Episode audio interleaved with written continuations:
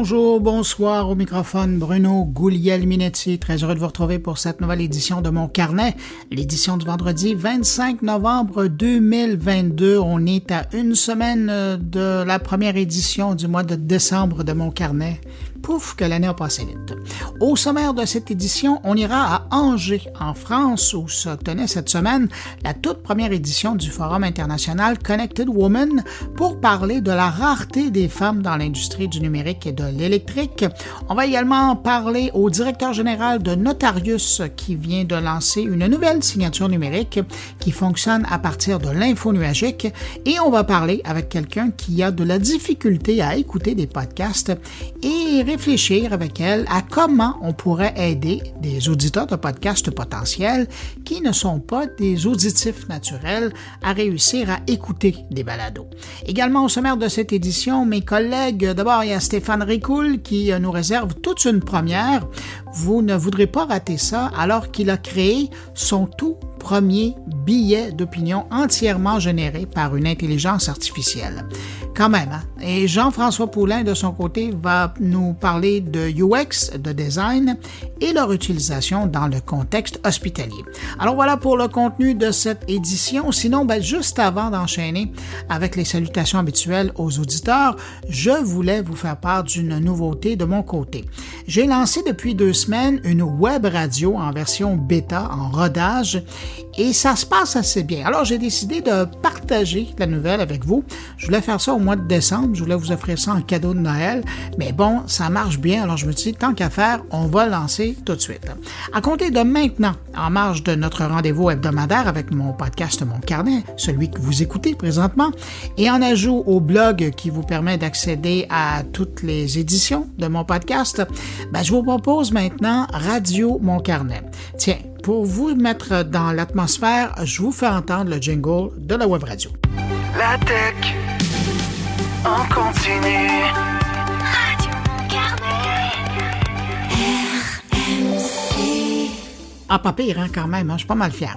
Alors, c'est ça, Radio Mon Carnet. Vous pouvez l'écouter en utilisant l'URL radiomoncarnet.com ou en passant par le blog et une fois à l'écoute, ben, vous entendrez en continu, de façon aléatoire, des centaines d'entrevues diffusées dans mon carnet depuis 2016, les miennes, mais également celles de Jean-François Poulain et les billets de Stéphane Ricoul, en plus de ceux de Thierry Weber. Ce que je vous propose avec Radio Mon Carnet, c'est de la tech en continu, de pouvoir écouter pour la première fois ou de réentendre des heures et des heures d'entrevues que nous avons fait depuis plus de six ans. C'est plus de 1000 entrevues qui portent sur divers aspects de notre vie numérique. Alors, je vous rappelle l'adresse radiomoncarnet en un mot.com et n'hésitez pas à me laisser savoir ce que vous en pensez. Après tout, je vous l'offre en version bêta, alors j'espère avoir un peu de rétroaction. Maintenant, je prends un instant pour saluer cinq auditeurs de mon carnet. Salutations toutes particulières cette semaine à Patrice Brisebois, Jim Cadban, Pierre Salvaille, Martial Jean-Baptiste et François Ségur-Cloutier. À vous cinq, merci pour votre écoute et puis merci à vous que je n'ai pas nommé, mais qui m'accueillez en ce moment entre vos deux oreilles. À tous, je vous souhaite une excellente écoute.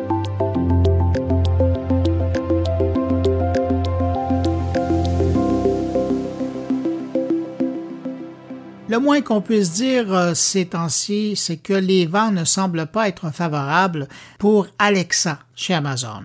Comme les gros joueurs de la tech, Amazon euh, est à faire de la restructuration à l'intérieur de sa maison pour faire des économies en cette période économique difficile. Et un des postes budgétaires qui semble attirer beaucoup l'attention au sein d'Amazon, c'est justement la filière d'Alexa. L'assistant personnel a beau être une belle prouesse technologique pour Amazon, dans les faits, ben Alexa, c'est aussi les appareils. Hein?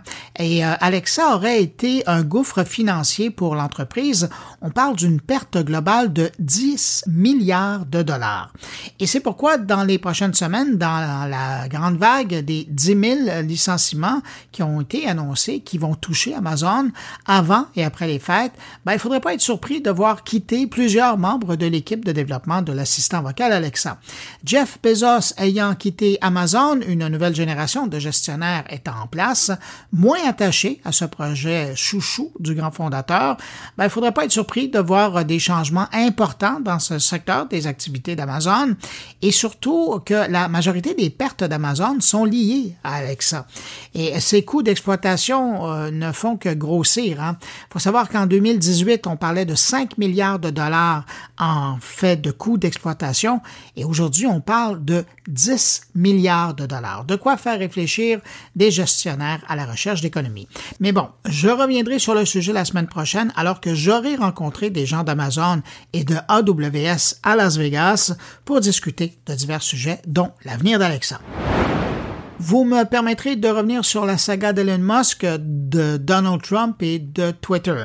Vous avez probablement été témoin comme moi de tous euh, les efforts, certains malhabiles de Musk, pour faire revenir Donald Trump sur sa plateforme, mais la partie n'est vraiment pas gagnée pour Elon Musk. Hein. Comme je l'ai découvert cette semaine en lisant l'entente des actionnaires de l'entité qui possède True Social, le réseau social de l'ex-président Trump, ben celui-ci est attaché à la plateforme, carrément. Il est clairement dit dans le document que Donald Trump doit d'abord publier sur sa plateforme toute publication et seulement après six heures Suivant la publication sur sa plateforme, il peut alors reprendre le commentaire sur une autre plateforme. La seule exception à cette entente concerne des publications qui seraient en lien avec une campagne électorale. Et comme si ce n'était pas assez contraignant, j'ai découvert également des clauses qui spécifiaient très clairement que si le réseau True Social devait perdre de son aura, de son intérêt auprès de ses utilisateurs dû au fait que Trump passe trop de temps sur d'autres plateformes, ben c'est Trump lui-même, comme président et actionnaire du consortium, qui pourrait être pénalisé et en payer le prix. Bref, les actionnaires le tiennent euh, pas mal dans les mains pour pas utiliser d'autres expressions. On s'entend que si c'était de lui, probablement que Donald Trump n'hésiterait pas longtemps entre son compte True Social, euh, sur lequel il compte 4,6 millions d'abonnés, et son bon vieux compte Twitter qui compte presque 88 millions d'abonnés aujourd'hui. Et pendant ce temps-là, ben, Elon Musk, lui, espère attirer Donald Trump sur sa plateforme pour attirer par la suite les médias sur celle-ci pour que les médias se remettent à parler de Twitter, mais pour les bonnes raisons, les bonnes raisons en guillemets, et pas pour son style de gestion d'entreprise. Donald Trump vaut cher aux yeux d'Elon Musk, et c'est pour ça qu'il n'a pas hésité à se contredire et à remettre le compte Twitter de Trump en ligne. Et son idée d'amnistie générale pour les comptes suspendus va dans le même sens. Hein. Elon Musk veut ramener la conversation, bonne ou mauvaise, sur Twitter pour amener les utilisateurs et pour amener les médias qui en parleront. De retour au Canada, selon une nouvelle étude de l'équipementier Ericsson, qui est un des fournisseurs importants de la 5G au pays, il faut le savoir, les Canadiens se préparent à adopter la 5G basée sur l'opinion de 1200 consommateurs canadiens. Selon l'étude, 4 millions d'utilisateurs canadiens de téléphones intelligents compte passer à la 5G au cours des 12 à 15 prochains mois. Et Ericsson ajoute, pour bien rentrer le clou, que 8 utilisateurs actuels de la 5G sur 10 ne souhaiteraient pas revenir à la 4G. Ben, je comprends, c'est pas mal plus rapide. Le plus amusant de l'enquête, selon moi, c'est lorsqu'on découvre que 15% des répondants sont persuadés d'être passés à la 5G, alors que dans les faits, ils possèdent encore un bon vieux téléphone qui les limite à la 4G. Mais on découvre également qu'un autre 18% possèdent un appareil compatible avec la 5G, mais qu'ils n'ont pas encore souscrit à un abonnement au service 5G. Fait intéressant, l'étude confirme également que la 5G couvre maintenant 75% de la population canadienne. Et je termine avec ce petit sonal. Eh bien, c'est le nouveau thème, si vous voulez, de YouTube. Ça aura pris plus de 17 ans, la plateforme vidéo, pour arriver avec un son distinctif pour s'identifier à ses utilisateurs.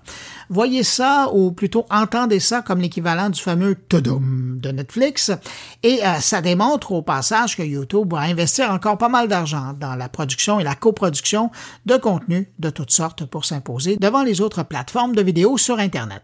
Pour le moment, on peut entendre cette ritournelle, ce jingle qui vient avec une animation lors du lancement d'applications TV sur YouTube, mais on peut imaginer que YouTube va intégrer cet habillage ailleurs dans les prochains mois.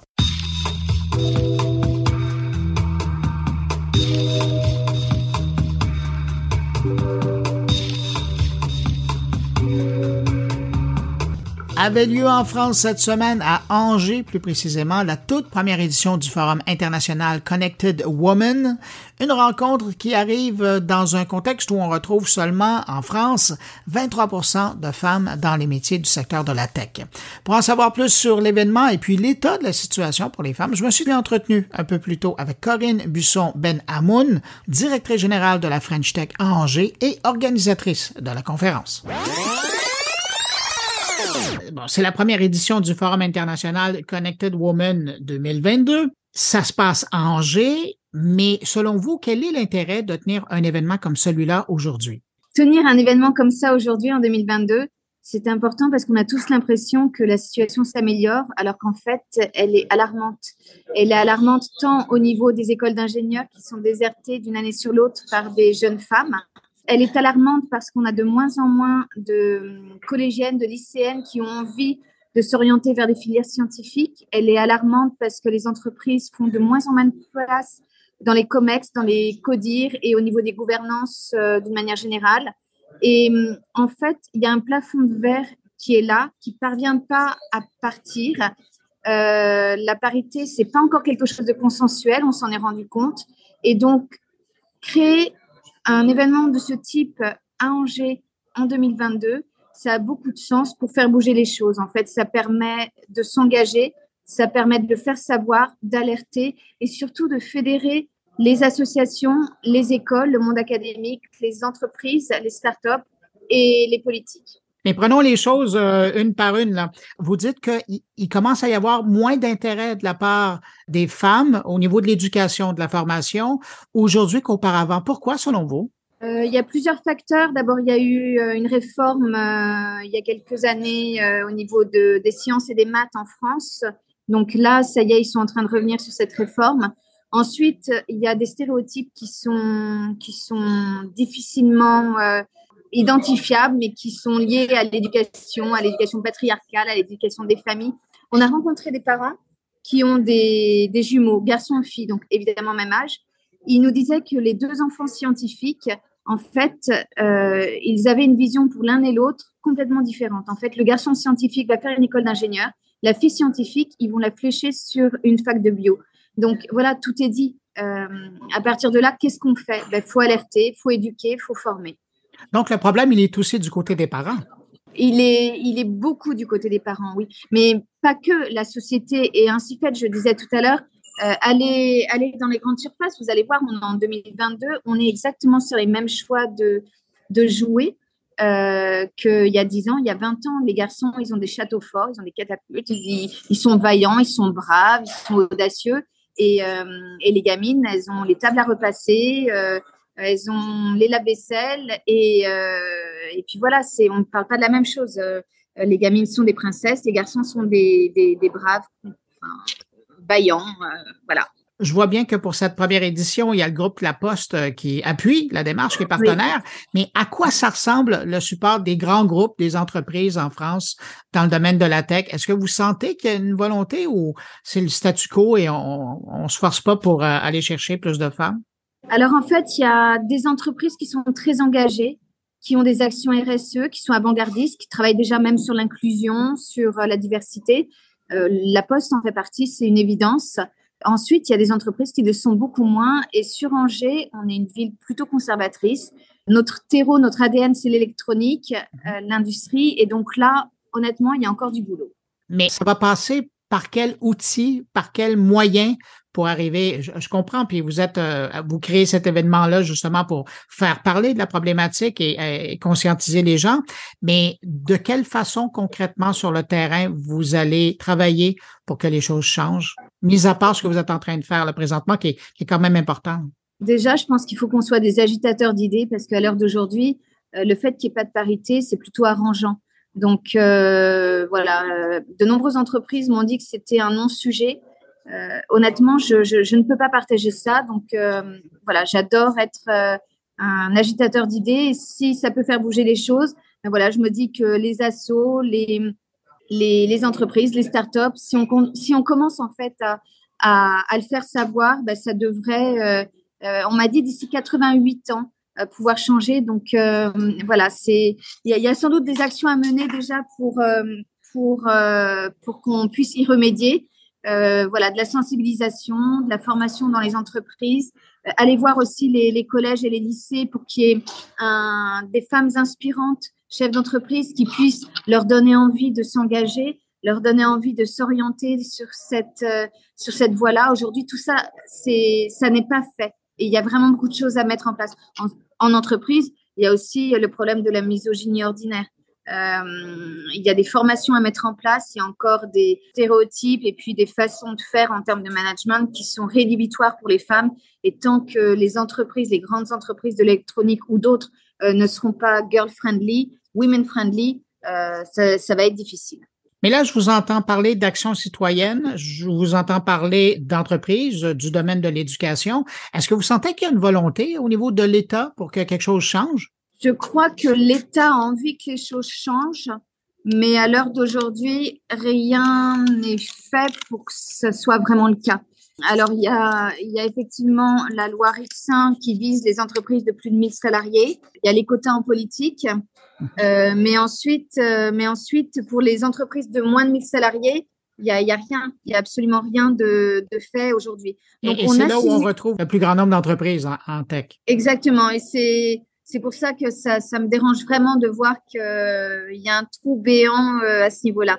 Pour autant, on a pris l'initiative d'appeler Clara Chapaz, la directrice générale de la French Tech, pour qu'elle vienne à Angers. C'était une première pour elle. Elle a rencontré notre écosystème, toutes nos pépites, nos, nos futures licornes, nos startups, nos entreprises, nos institutions, pour mettre en place et signer ensemble le pacte de parité qui vise à s'engager pour qu'il y ait plus de formations d'ici la fin 2023, pour qu'il y ait 20% de femmes dans les boards et dans les hum, entreprises sur des postes de cadre avant la fin 2023. Voilà, ça n'a pas grande valeur juridique, mais en tout état de cause, ça engage. Et c'est déjà, c'est énorme. Et est-ce qu'elle a signé? Elle a signé et on a 17 entreprises qui se sont engagées aujourd'hui à signer ce pacte de parité euh, pour une ville comme Angers, en 24 heures, c'est bien, c'est très bien. Qu'est-ce que vous espérez de, de, cette première édition? Bon, ça se passait le 23 et le 24. Mis à part, bon, de conscientiser les gens, mais est-ce que vous espérez qu'il y a quelque chose d'autre qui sorte de cet événement-là? Oui, euh, d'abord une prise de conscience. Ensuite, euh, ensuite, ce que j'aimerais, c'est que les entreprises euh, puissent euh, aller vers un engagement. Aujourd'hui, c'est pas le cas de toutes les entreprises. En fait, il y a, y a les entreprises de jeune génération pour lesquelles la parité est un non-problème. Ça, c'est une évidence. Euh, les entreprises pour lesquelles les chefs d'entreprise sont des hommes ont entre 45, 50 ans et 65. Là, le problème demeure et ils veulent absolument pas partager le pouvoir quand les femmes demandent, elles, uniquement à se révéler. Donc, on ne parle pas de la même chose et, et c'est problématique. En fin de journée, lors de la clôture de plénière, je vais annoncer la création d'une fondation, une fondation Connected Women qui sera dédiée à cette, euh, à cette cause sociale et sociétale. Et donc, l'idée, c'est d'aller justement dans les collèges, dans les lycées, de, de, mettre en place ce lien qui devrait y avoir avec les grandes entreprises pour que eh, ça puisse être inspirant pour les jeunes femmes, travailler sur les CODIR, faire venir avec nous dans toutes les délégations à l'international des femmes. Moi, ça fait huit ans que je pars quasiment tous les trois mois à l'étranger avec des délégations. Je ne suis jamais partie avec une seule entreprise avec une femme à la tête. C'est jamais arrivé. Je me retrouve toujours qu'avec des hommes. Donc voilà, je me disais, si on monte cette fondation, on pourra peut-être euh, les aider, contribuer à une prise en charge pour qu'elles aient leur place et qu'il n'y ait pas que des hôtesses dans les salons, mais qu'il y ait aussi des femmes euh, euh chefs d'entreprise, des femmes qui ont une, une, performance, une intelligence, quelque chose à, à, à démontrer. Et, euh, et voilà, on en est très loin aujourd'hui. Je vous écoute et j'ai l'impression que c'est un problème en partie générationnel. Est-ce que je me trompe? Non, c'est sûr, c'est générationnel. Je suis tout à fait d'accord avec ça. Mais on est quand même sur une, on est quand même sur une culture très, très patriarcale, euh, très, euh, euh, très basée autour du fait que les femmes ont euh, la possibilité de s'exprimer, la possibilité de de s'imposer. Une femme qui s'impose euh, très rapidement, on dit d'elle qu'elle est hystérique. Euh, un homme qui s'impose, euh, il est bon. Donc, à partir de là, on fait quoi? Mais si on s'entend sur le fait que c'est un problème générationnel, une partie de la solution, ça va être de vous assurer qu'il y a de la relève pour que lorsque la prochaine euh, génération va prendre le contrôle des grandes boîtes, ben il y a de la main d'œuvre. Parce que là, de ce que j'entends là présentement, les parents conseillent pas aux enfants, aux jeunes filles d'étudier de ce côté-là. Alors, si vous réglez avec euh, un changement de génération, un changement de garde, la mentalité des directions, vous n'allez pas régler le problème parce qu'il y a personne qui va être formé pour le faire. D'accord, sauf si dans les entreprises, il y a des quotas ou une, une vraie volonté euh, du gouvernement euh, de d'imposer de la parité dans, à travers les actions RSE, à travers tous les, les, programmes qui sont en train de se mettre en place sur la diversité et l'inclusion. Si c'était une vraie volonté aujourd'hui de l'État, ça, ça redescendrait sur les chefs d'entreprise. Aujourd'hui, c'est pas tout à fait le cas, mais j'ose imaginer qu'avec des, des, événements comme cela, avec toutes les associations avec lesquelles on travaille, on puisse accéder euh, rapidement, enfin rapidement, je j'en suis pas bien certaine, mais en tout cas qu'on puisse accéder à, à, des actions meilleures dans, dans les années à venir.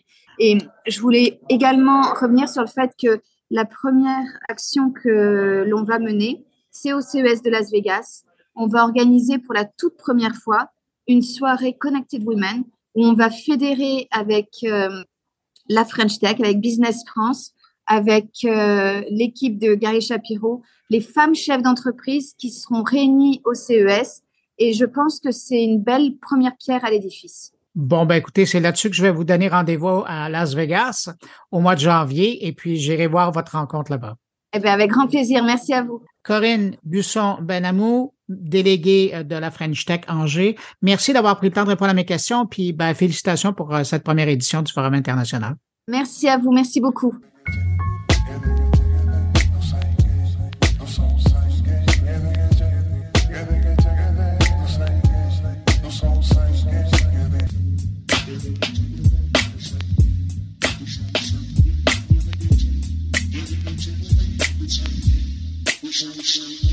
L'entreprise Notorious, un pionnier québécois dans le domaine de la signature électronique, vient de lancer ce qu'on pourrait qualifier de nouvelle génération de la signature numérique et pour ce faire, elle fait appel à l'utilisation de l'info nuagique.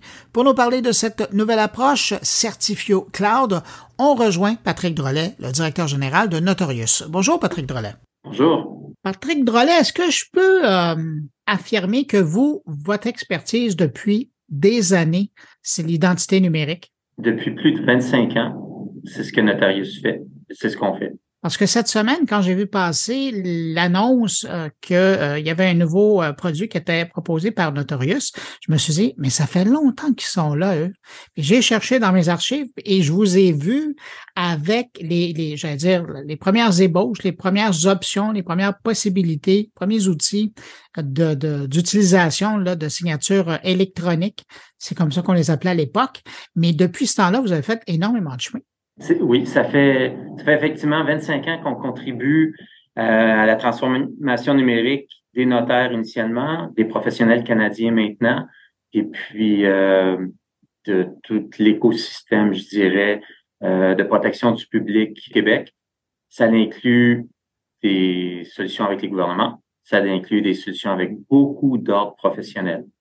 Et puis, on les aide à faire une transformation numérique toujours en gardant le volet de fiabilité juridique. Et c'est donc dans ce sens-là qu'aujourd'hui, vous arrivez avec un outil, et là, vous allez m'expliquer en quoi il est différent et en quoi il est évolutif par rapport à ce que vous aviez avant. Vous appelez ça Certifio Cloud. Qu'est-ce que c'est au juste? Certifio Cloud, c'est la nouvelle génération d'identité numérique euh, qui est basée sur le cloud. Pourquoi?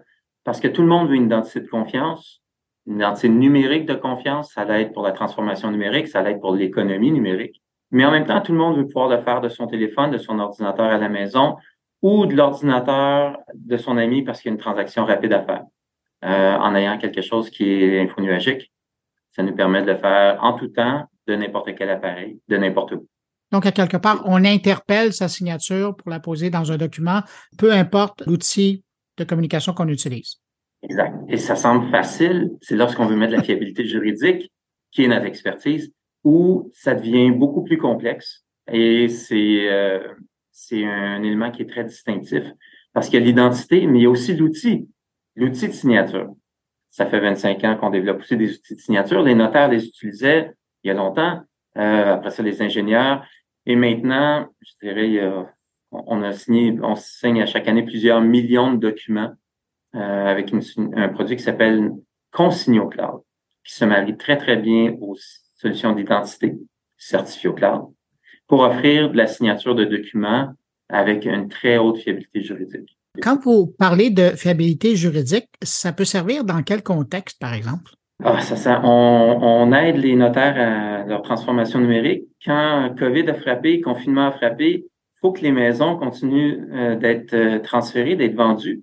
Euh, imaginez la, catastrophe sociale si vous devez aller expliquer à votre femme et vos enfants que finalement, la belle maison qu'on a achetée, on ne pourra pas en prendre possession avant que le confinement finisse? Non, je pense pas. Euh, fait que la Chambre des notaires, qui était notre propriétaire à l'époque, nous a demandé est-ce qu'il y a moyen de faire quelque chose? On, on est arrivé avec une solution euh, très efficace. Il y a eu des centaines de milliers, on appelle ça des actes, un acte d'hypothèque, un testament. Il y en a eu des centaines de milliers. Par contre, les notaires ont des requis de conformité juridique très, très élevés. Mais on s'entend que c'était notre actionnaire, c'est eux qui nous ont mis au monde et notre ADN a toujours été fiabilité juridique dans un contexte, dans un ADN de protection du public. Mais on aide, on contribue à la protection du public dans la transformation numérique. C'est notre bateau. Dans le passé, quand on signait électroniquement, ou aujourd'hui on dirait on signait numériquement un document, ça s'arrêtait là. C'est-à-dire que c'était une version électronique d'une signature qu'on aurait fait manuscrite si le papier euh, avait été devant nous. Mais aujourd'hui, votre approche, là, c'est qu'elle est vraiment, ben justement avec l'approche de l'info numérique, elle est vraiment reliée. Et donc, quand le document va se promener, en, tout temps, il y aura la possibilité de valider l'identité du document et à la limite d'avoir de l'information sur la personne qui l'a fait, qui l'a signé? Ça valide, ça valide l'authenticité du document, puis on peut confirmer l'identité du signataire. Mais il faut pas oublier la loi 25, la protection C'est là où je vous amenais. la, la, loi 25, donc on va voir, au même titre que si vous aviez un document normal, c'est euh, Patrick Drolet qui l'a signé, les documents. Mais ça se finit là. Ça ne dit pas la date de naissance de Patrick Drolet. Ça ne dit pas où il reste. Ça ne dit rien de ça. Par contre, nous, on a validé l'identité de Patrick Drolet.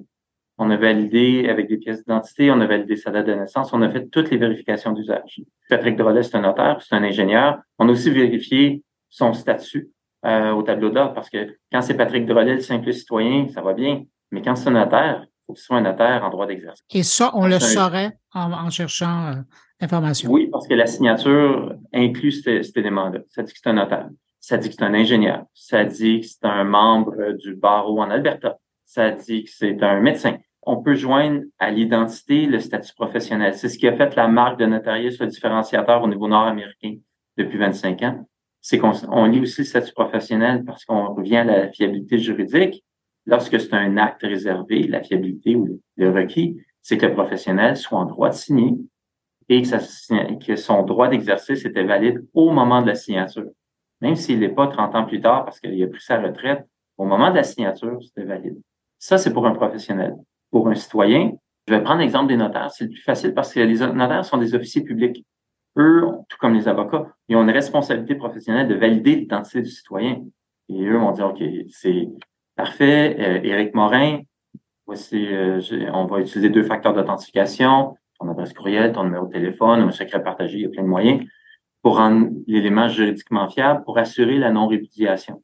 Comme ça, lorsqu'Éric Morin signe un testament, signe un acte d'hypothèque, il y a une preuve de non-répudiation.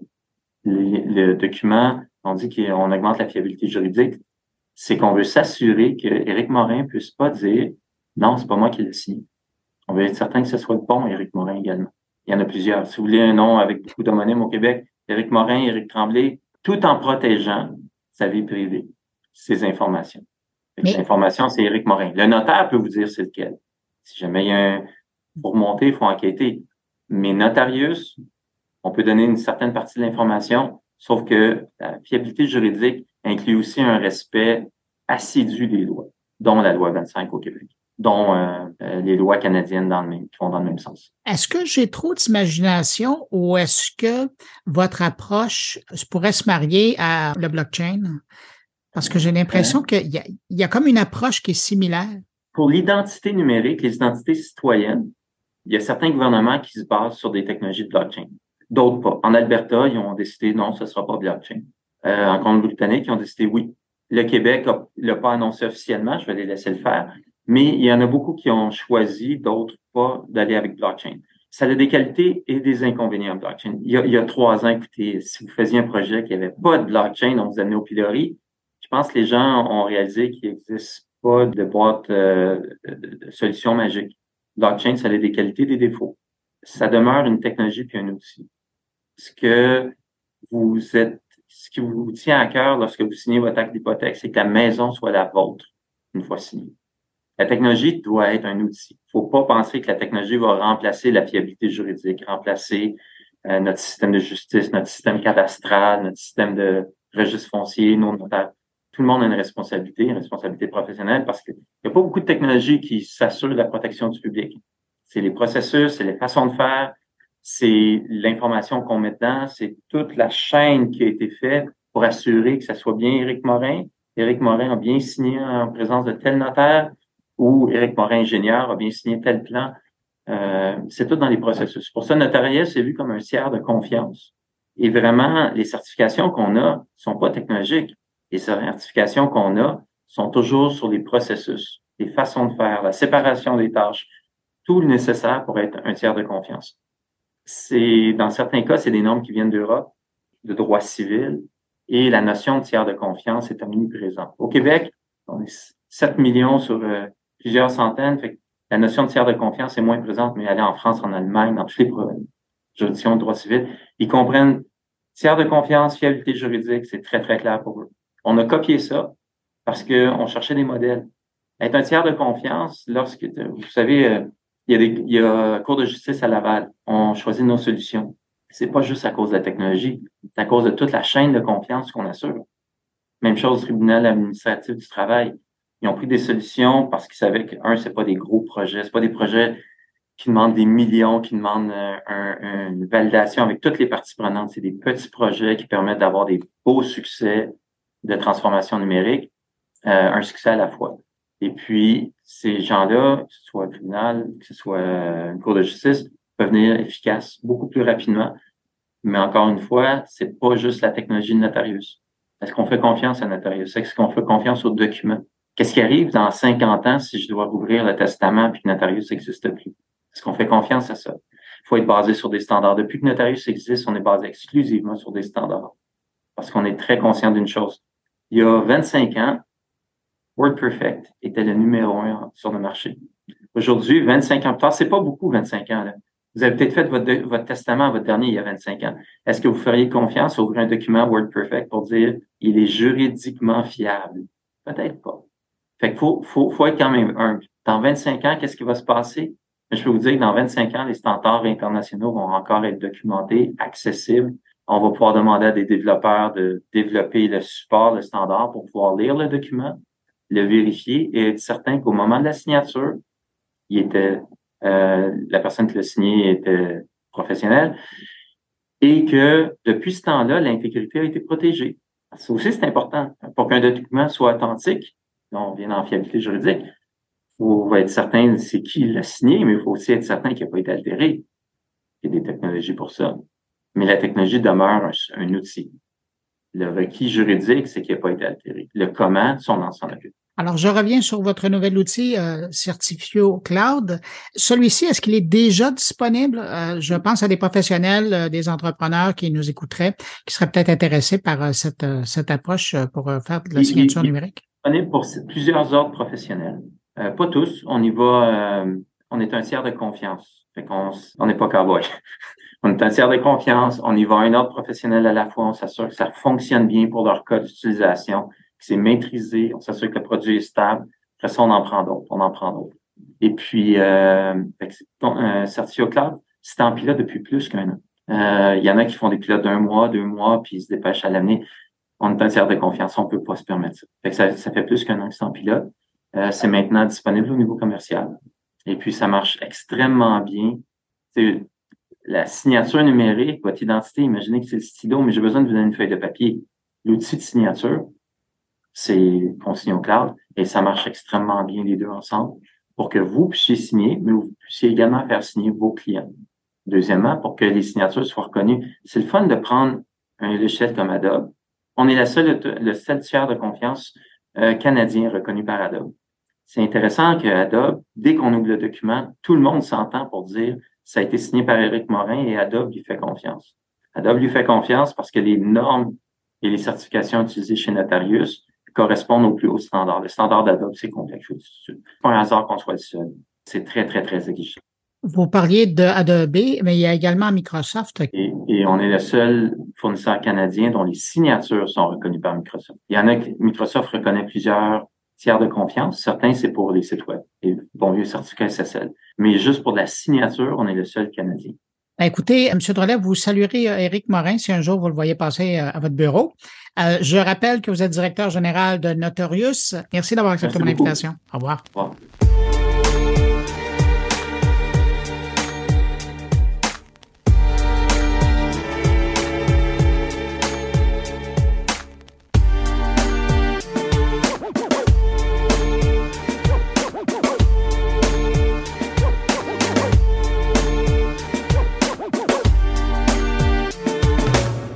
Alors là, avant d'aller rejoindre ma prochaine invitée, je dois vous raconter une petite histoire inusitée. Un auditeur de mon carnet, Jimmy Lavoie, que je salue au passage, m'a identifié cette semaine dans un commentaire sur LinkedIn en disant « ça devrait t'intéresser ». Curieux, puisque Jimmy Lavoie est généralement de bons conseils, j'ai cliqué et je suis tombé sur la publication de Sandy Bégin. Elle est présidente, directrice artistique chez Témiscom, une boîte du Témiscouata qui fait dans le graphisme. Alors, dans sa publication, elle disait avoir essayé d'écouter des podcasts, mais rien à faire ça ne marchait pas avec elle. Elle est une visuelle et l'audio pour elle, ça ne marche pas. Et là, à la fin de sa publication, elle lance une bouteille à la mer et dit que si quelqu'un voulait l'inviter pour qu'elle visualise, ça ressemble à quoi? Une balado quand on en fait? Ben, peut-être que ça pourrait l'aider à en écouter par la suite. Alors, curieux, je lui ai lancé une invitation à venir participer à mon carnet, question de visualiser, et la voilà au bout de son microphone qui nous attend pour parler évidemment de la situation des gens comme qui sont plutôt visuels et moins auditifs, et puis peut-être voir même avec elle des pistes de solutions, des choses à faire pour aller justement raccrocher l'attention de ces gens-là. Alors on va la rejoindre à l'instant. Bonjour Cindy Bégin. Bonjour. Cindy, vous avez lancé une bouteille à la mer sur LinkedIn cette semaine en disant que la balado, le podcast, vous aviez essayé ça, mais ça marchait pas pour vous parce que et vous le disiez dans votre texte, vous êtes une visuelle. Il y a quelque chose qui manquait. Et j'aimerais savoir qu'est-ce qui manquait au juste? Le visuel. Quand il n'y a pas de visuel, pour moi, c'est du bruit. Alors j'entends là, là, là, j'ai toujours la radio ouverte, mais demande-moi pas qu'est-ce qu'il y a eu comme, comme chanson, je le saurais pas. J'ai besoin de bruit dans ma vie, un bruit de fond, mais ça reste du bruit, il n'y a rien de compréhensible là-dedans. Alors un balado, faut que j'arrête tout quand c'est intéressant. Faut que j'arrête tout il faut même que je me bouche les yeux des fois parce que sinon, il y a quelque chose que je vais voir qui est plus intéressant que ce qui vient de rentrer dans mes oreilles. Puis là, ça commence à devenir du bruit. Donc, ce n'est plus quelque chose que j'entends et je comprends. Donc, l'information visuelle vient rapidement prendre votre attention plutôt que l'audition. Oh, une mouche peut devenir très intéressante. ça fait de la compétition pour quelqu'un qui fait un podcast, ça. Mais donc, c'est ça. Puis vous racontez que, ben vous, vous êtes, ça, on va vous présenter, on va prendre le temps. Vous êtes présidente de Témiscom, qui est euh, une boîte qui fait, euh, si je me trompe pas, dans le graphisme, la fabrication de sites web et la consultation marketing. Un peu, on en fait beaucoup moins, euh, mais beaucoup, beaucoup, beaucoup, je dirais à 98% ce qu'on fait, c'est du graphisme. Hein. On vient voir euh, mon côté visuel ici. Toutes sortes de graphismes. En fait, on est, euh, on est une agence helper. On est une agence, on est un centre de débordement pour des grosses agences, on est un centre de débordement pour des grandes entreprises. Quand tout d'un coup, il y a trop de projets, ça vient déborder chez nous. Alors, c'est ce qu'on fait en graphisme. Et donc, vous, euh, dans la vie, quand vous n'êtes pas en train de régler le problème des gens, vous êtes entre quoi? Montréal et le Témiscamingue en train de... Témiscouata. Témiscouata, pardon. pas le même côté. Ben non, pas du tout. Donc, entre Montréal et Témiscouata? Euh, pour affaire, parce qu'on a deux points de service. Euh, moi, je suis native de Témiscouata, puis j'ai décidé d'ouvrir euh, un, un micro-bureau, un point de service là-bas, parce que il manquait de, de, de, de graphistes. Et surtout quand il y avait une subvention gouvernementale qui allait à un certain parc national, par exemple, euh, ben ça, la subvention ressortait de la région, à la Québec ou à Rimouski, alors que c'est la deuxième région la plus pauvre du Québec. Alors, je comprends.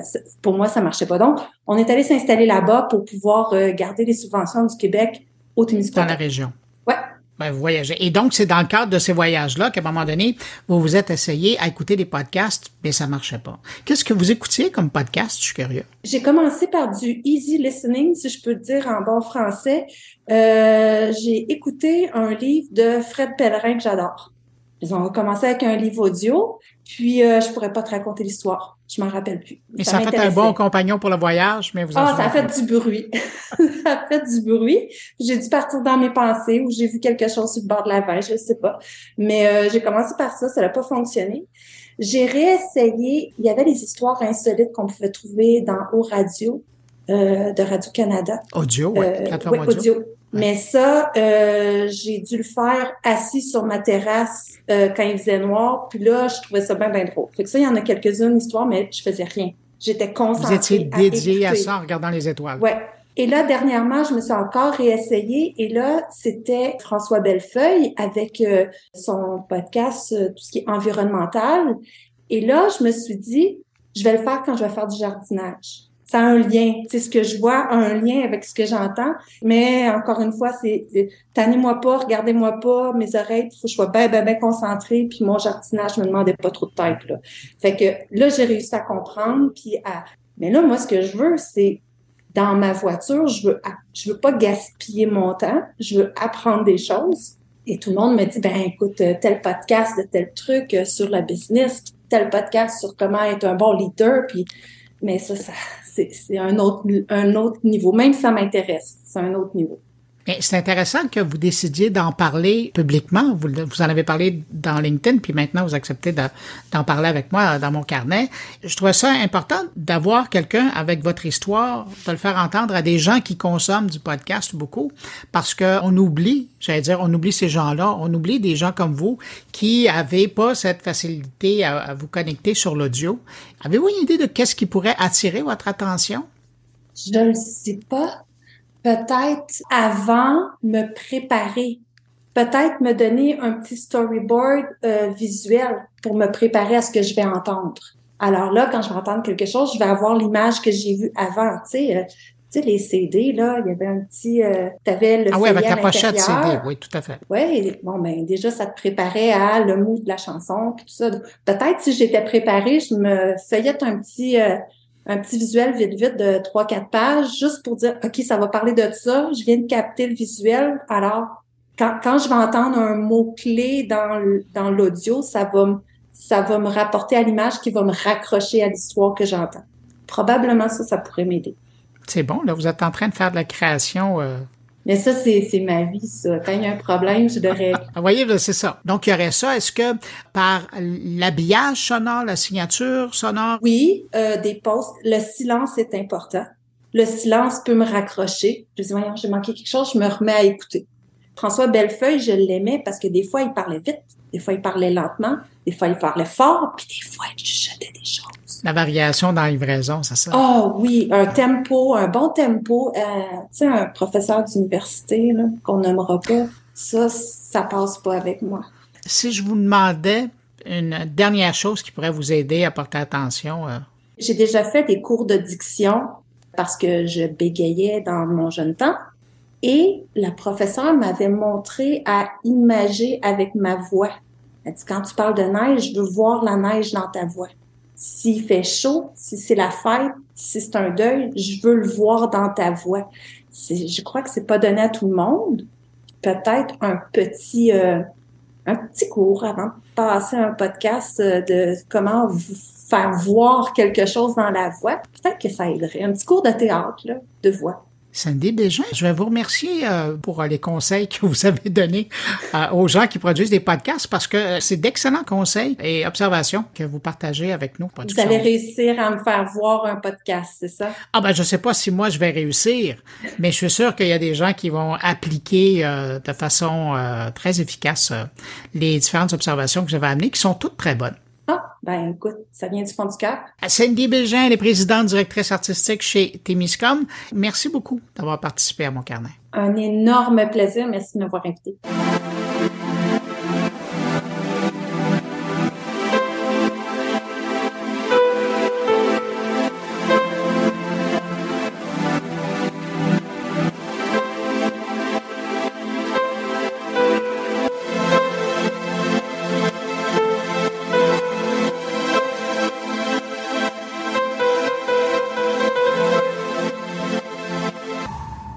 Place maintenant à mes collègues et on commence avec Stéphane Ricoul. Stéphane Ricoul qui nous convie cette semaine à une première dont il est pas mal fier et pour cause.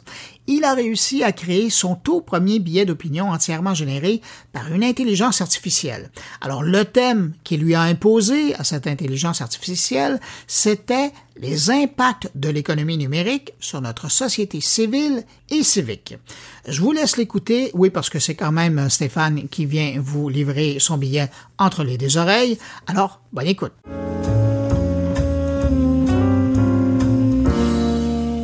Je voulais faire depuis longtemps. Tester l'intelligence artificielle dans un contexte de rédaction de billets portant sur un sujet aussi complexe que l'économie numérique et ses impacts sur notre société civile et civique. Je vous livre ici les résultats. Des résultats basés sur l'utilisation de certains mots-clés que j'ai jugés personnellement importants pour mettre l'IA en contexte. Sinon, je n'y ai ajouté mon grain de sel que pour quelques syntaxes de phrases afin d'en améliorer la fluidité. Aucunement, je ne suis intervenu sur le contenu des idées mises de l'avant.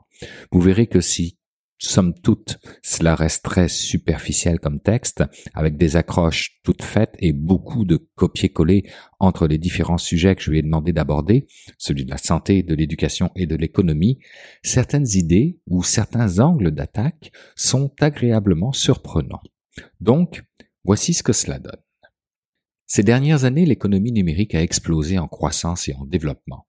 Cette nouvelle économie est basée sur la connectivité et la commodité, et elle a eu un impact profond sur notre société civile et civique.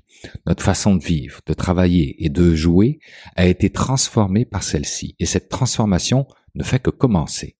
Alors que l'économie numérique continue de croître et d'évoluer, elle apportera à la fois son lot d'opportunités et des défis pour notre société.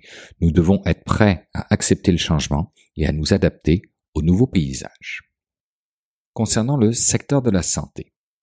L'économie numérique a eu un impact profond sur le secteur de la santé. Elle a transformé la façon dont nous accédons et partageons les informations, nous connectons les uns avec les autres et menons notre vie quotidienne. Bien que l'économie numérique ait apporté de nombreux avantages, elle a également eu des effets négatifs sur notre santé.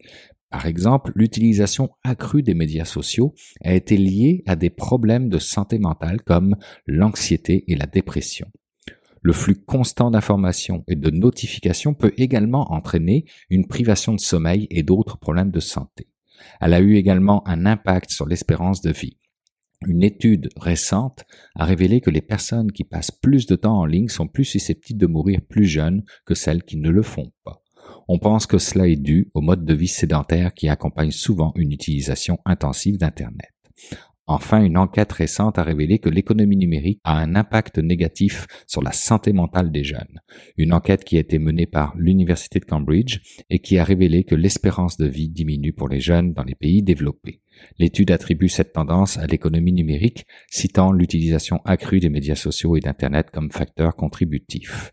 Les conclusions de cette étude ont de sérieuses implications pour le secteur de la santé. Si l'espérance de vie continue de baisser, cela mettra à rude épreuve des systèmes de santé déjà surchargés. Au niveau du secteur de l'éducation, l'économie numérique a un impact profond sur le secteur de l'éducation.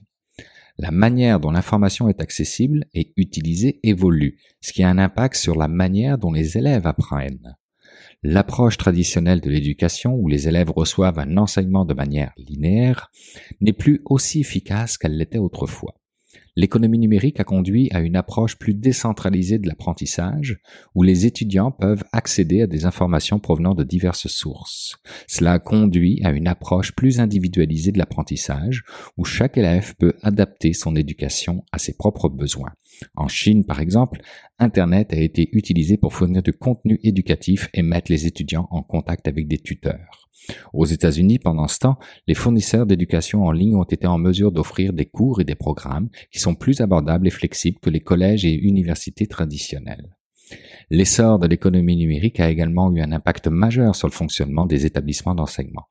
Par exemple, de nombreux collèges et universités utilisent désormais des plateformes d'apprentissage en ligne pour fournir le contenu des cours et l'évaluation.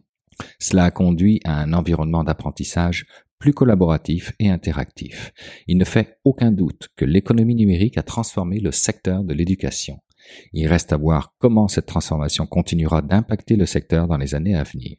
L'un des changements les plus importants est l'utilisation croissante de l'intelligence artificielle dans les établissements d'enseignement. L'intelligence artificielle change donc la façon dont les élèves apprennent et les éducateurs doivent être prêts à s'adapter à ce nouveau paysage. Il y a des implications à la fois positives et négatives de l'IA dans l'éducation. D'une part, l'IA peut personnaliser les expériences d'apprentissage de chaque élève et fournir des commentaires instantanés qui peuvent les aider à améliorer leur performance. D'autre part, l'IA pourrait potentiellement conduire à un chômage de masse car les robots remplacent les travailleurs humains dans de nombreux secteurs, y compris l'éducation.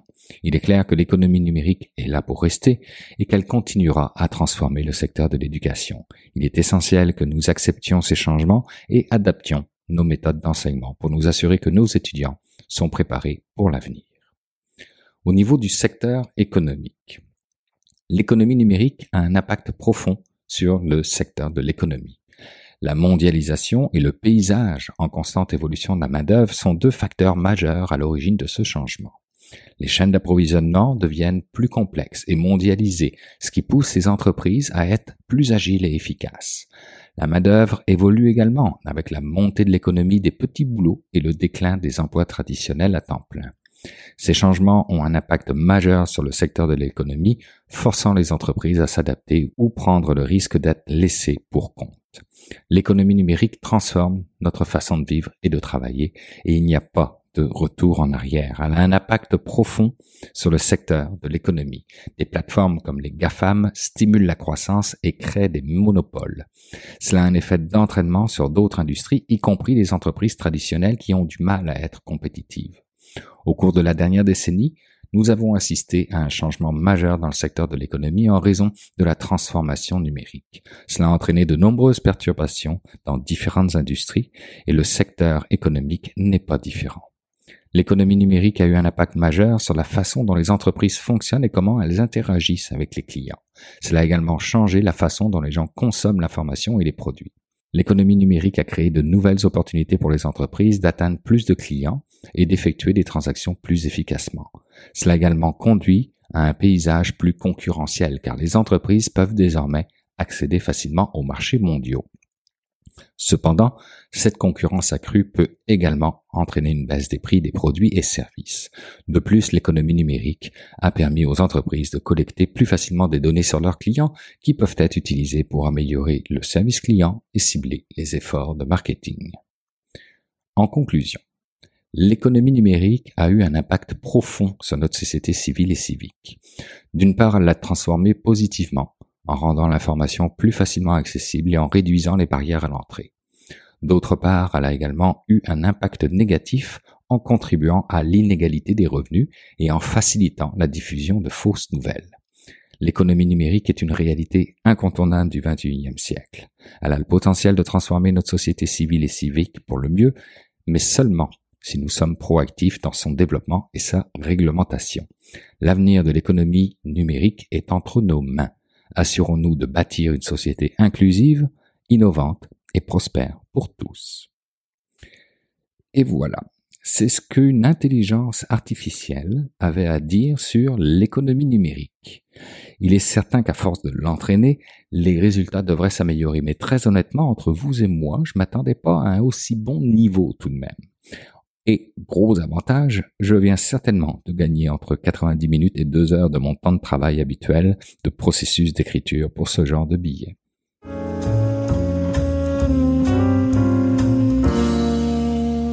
C'est le temps d'aller rejoindre mon ami Jean-François Poulain pour parler UX. Bonjour Jean-François. Bonjour Bruno. Jean-François, aujourd'hui tu nous parles de UX, de design, mais tout ça utilisé dans un contexte hospitalier.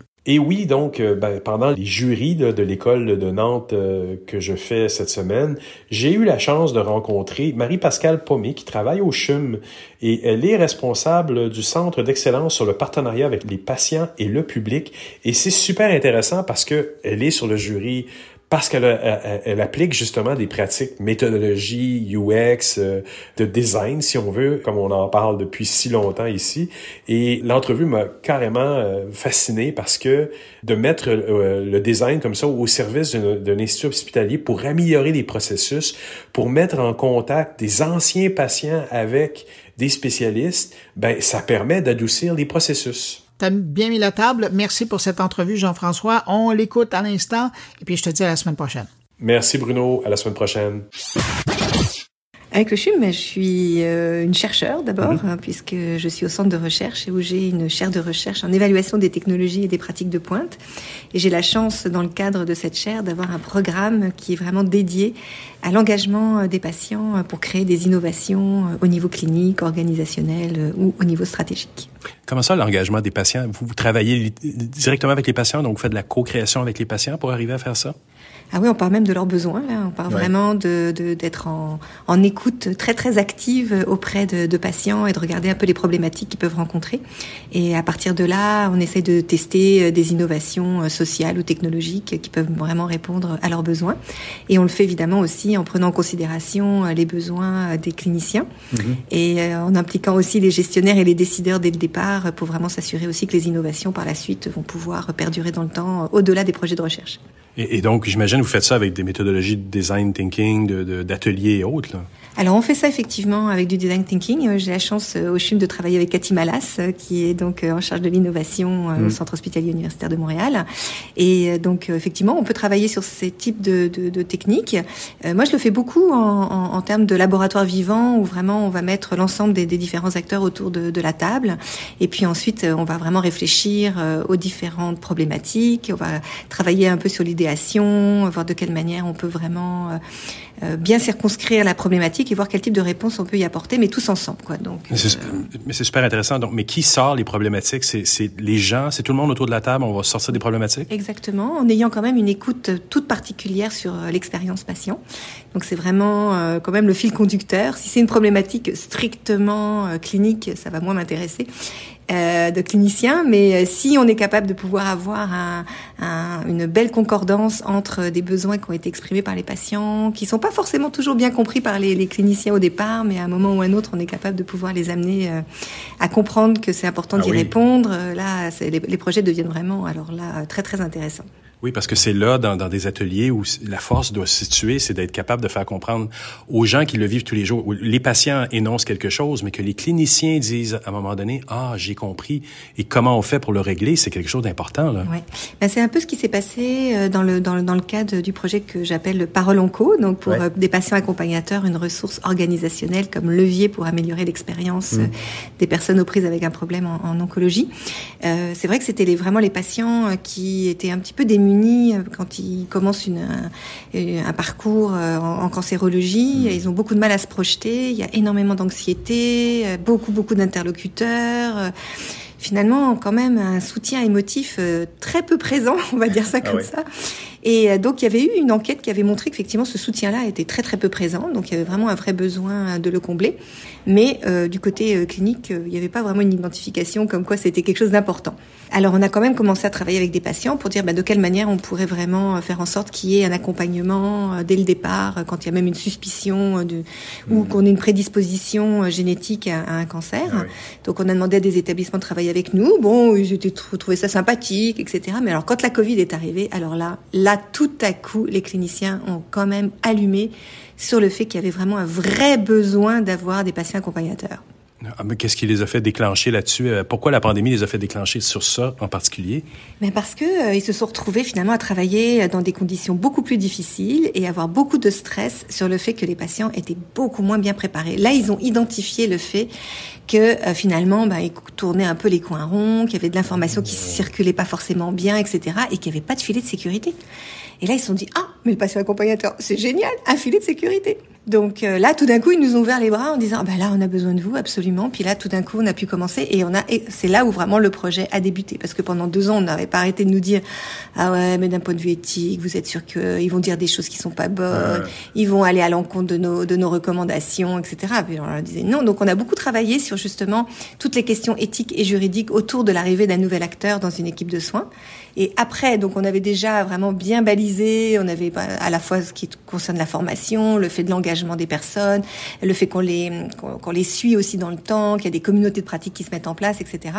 Et puis au moment où on avait quand même bien pré- préparé notre notre terrain, qu'on avait bien semé et autres, là tout d'un coup, euh, malheureusement la Covid est arrivée, mais en même temps ça nous a donné une opportunité extraordinaire parce que là les cliniciens ont fait ah Oh là là là là, ça va pas du tout. Là, il faut absolument qu'on ait des personnes qui nous renvoient finalement euh, le vrai vécu euh, des, des, des patients euh, lorsqu'ils sont aux prises avec un cancer et que ça puisse nous aider aussi à, ré- à rectifier en temps réel finalement les dysfonctionnements auxquels on fait face et qu'on les qu'on les qu'on c'est ça qu'on puisse y avoir accès rapidement et qu'on puisse ensuite y agi- agir dessus euh, rapidement aussi pour euh, Mais, mais qu'est-ce que ça a été? Donc, un patient accompagnateur, ça fait quoi? Mais c'est c'est des anciens patients en, Alors, en oncologie? Exactement, ce sont des patients qui ont été déjà suivis. Alors je donne l'exemple du CHUM, hein, euh, mais on, on a aussi au CIUS de l'Est et puis de Montréal et Mhm. aussi au CHU de Québec.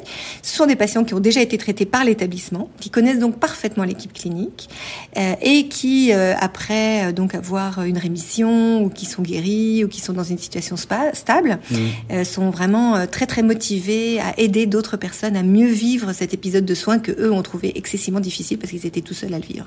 Parce qu'ils ont vécu les lacunes aussi dans l'expérience patient. Euh, Le problème, je pense, dans, dans, le- dans- dans beaucoup de grandes organisations, puis pas seulement hospitalières, mais c'est les, les, les points de rupture entre, comme tu disais tout à l'heure, le moment où on le détecte et le moment où tu passes en traitement. Et il y a des fois un délai entre les deux où ça tourne juste dans ta tête. là. Exactement. Et là, c'est un moment très très important pour euh, pouvoir discuter avec un patient accompagnateur. Donc c'est ça qu'on essaye de faire, c'est qu'il intervienne le plus rapidement possible dans la trajectoire des personnes, parce que souvent c'est un peu comme du rattrapage, on arrive un peu trop tard. Mais là, de pouvoir avoir quelqu'un dès le départ pour pouvoir bah, se déposer parler de choses qu'on ne parle avec personne d'autre qu'avec une personne qui a vécu la même expérience que soi.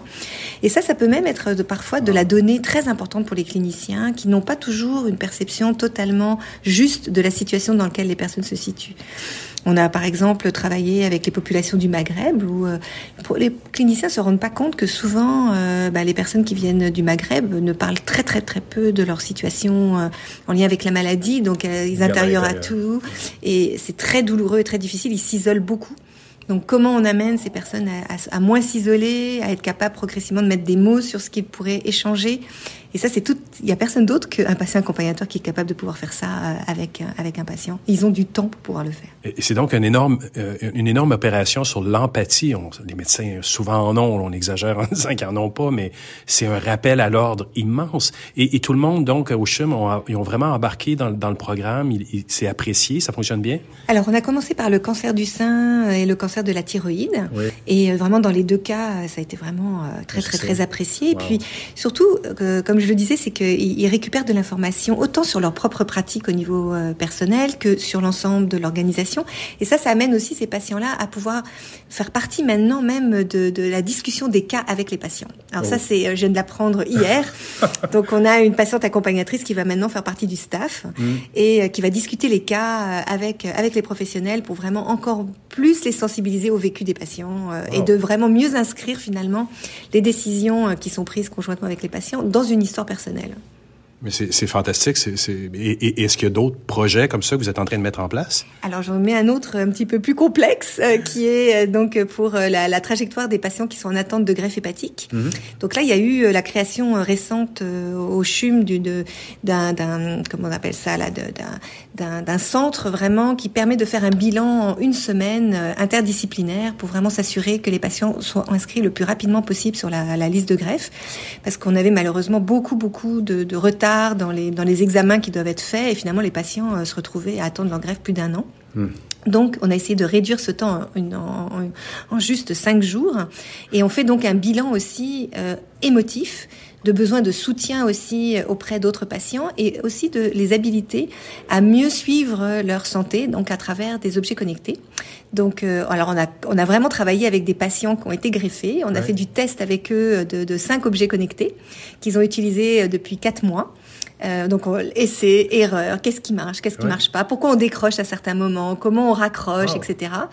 Et on va commencer vraiment de façon euh, officielle à partir du mois de janvier, mais tout ça évidemment avec euh, comment on leur, on- ils vont pouvoir apprendre à, à- à mieux comprendre comment leurs comportements ont des impacts directement sur un certain nombre de, par exemple leur tension artérielle, leur glycémie, euh, leur pulsation cardiaque, leur poids, etc. Puis euh, tout ça avec toujours une interaction avec des nutritionnistes, des kinésiologues, donc euh, ou, physio, puisqu'en France aussi on emploie ce mot-là, et euh, aussi des patients accompagnateurs. Donc ça va vraiment être une belle équipe là qui va travailler Wow. en symbiose.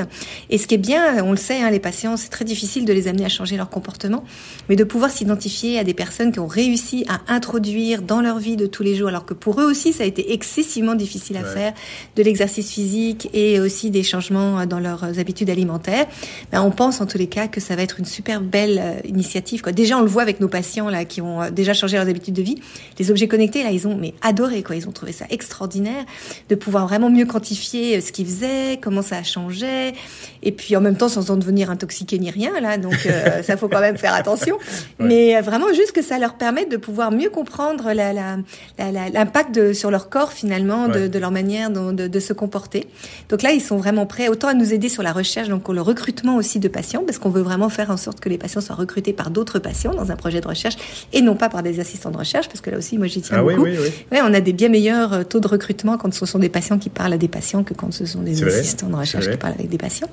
Donc, euh, on a la chance d'avoir vraiment des patients qui sont autant intér- intéressés par le développement et la co-construction des interventions. C'est ce qu'on fait. Donc, par exemple, toute l'interface aussi euh, utilisateurs euh, entre les patients, euh, les professionnels et euh, les responsables de la, de, la, de la plateforme se fait avec eux. Donc on les co-construit euh, dès le départ pour que ça soit le plus euh, euh, facile d'utilisation et qu'ils aient le plus de plaisir évidemment à, à l'utiliser. Donc Ouais. euh, ouais, ça, ça permet vraiment de faire des beaux projets euh, dès le départ où tout le monde euh, travaille ensemble. Et, et ça change la donne probablement aussi dans un monde qui est très scientifique, où ils ont l'habitude de regarder la statistique, et là, vous les mettez face aux utilisateurs dans un contexte de coopération, pas dans un contexte de « oh, je viens pour me plaindre ».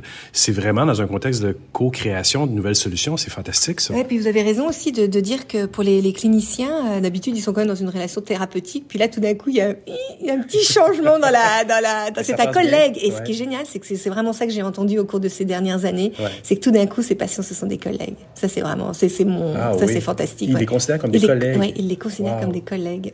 Alors ça, oh, ça, ça me touche énormément parce que ça Oui. montre à quel point Ah, ben, on, oui, c'est ça, et que chacun a vraiment une, a une expérience, une expertise qui est complémentaire, Ah oui. et euh, qui fait que ben, chacun est reconnu dans ses différents types d'expertise, mais qu'on ne peut pas maintenant travailler sans ces expertises complémentaires, et en particulier l'expertise euh, patient, euh, qui est vraiment exceptionnelle et dont on s'est trop souvent privé dans notre système de santé jusqu'à présent.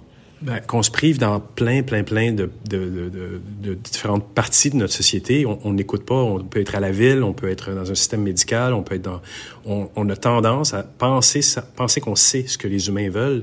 Mais là, je trouve que c'est vraiment une belle émotion que, que j'entends là, de, de, voir que les médecins euh, considèrent que le- les, les- les patients euh, sont, sont potentiellement aussi des, des experts. Ben, ils sont des experts Ce parce qu'ils l'ont vécu. experts de leur, de leur vie Ouais. avec une problématique de santé. Comme me disait une patiente, nous aussi, on a passé notre PhD euh, Ouais, dans le domaine, ouais, hein, parce que c'est très, très, très euh, complexe et difficile. Ils sont obligés Ouais. de trouver plein de solutions au quotidien euh, pour faire face à plein d'imprévus, de, de, Ouais. de complexité de vivre une vie euh, quotidienne tout en, en devant gé- gérer, euh, ben, c'est ça, des choses qu'on ne maîtrise pas. Et, Il y a des euh, proches aidants qui pourraient dire la même chose aussi. voilà, tout à fait. Donc là, euh, on, on va travailler aussi sur les proches aidants dans le cadre du, du projet Parole Onco. Puis là, dans transplantation connectée, euh, là, on, on commence évidemment euh, par les patients eux-mêmes, mais c'est évident que ça va toucher euh, les proches aussi parce que les, les proches sont très très importants pour aider aussi la personne tout au long de, de cette odyssée quand même assez complexe qui est la greffe, parce que on commence au moment où on va vraiment inscrire la personne sur la liste de greffe, mais après on veut maintenir ça pendant le séjour hospitalier et en post-greffe aussi Mm. pour vraiment s'assurer ben que les personnes euh, continuent à, à, à, faire en sorte que ce sont euh, les premiers à ben pouvoir faire en sorte que leur santé ben soit, soit la meilleure possible. Bien et, c'est ça l'expérience patient au complet, ben c'est du début jusqu'à la fin. Tout à fait. Ouais. merci vraiment beaucoup pour ton temps, pour cette entrevue. Nous, on va retourner à nos jurys bientôt. Merci beaucoup, beaucoup. Avec grand plaisir.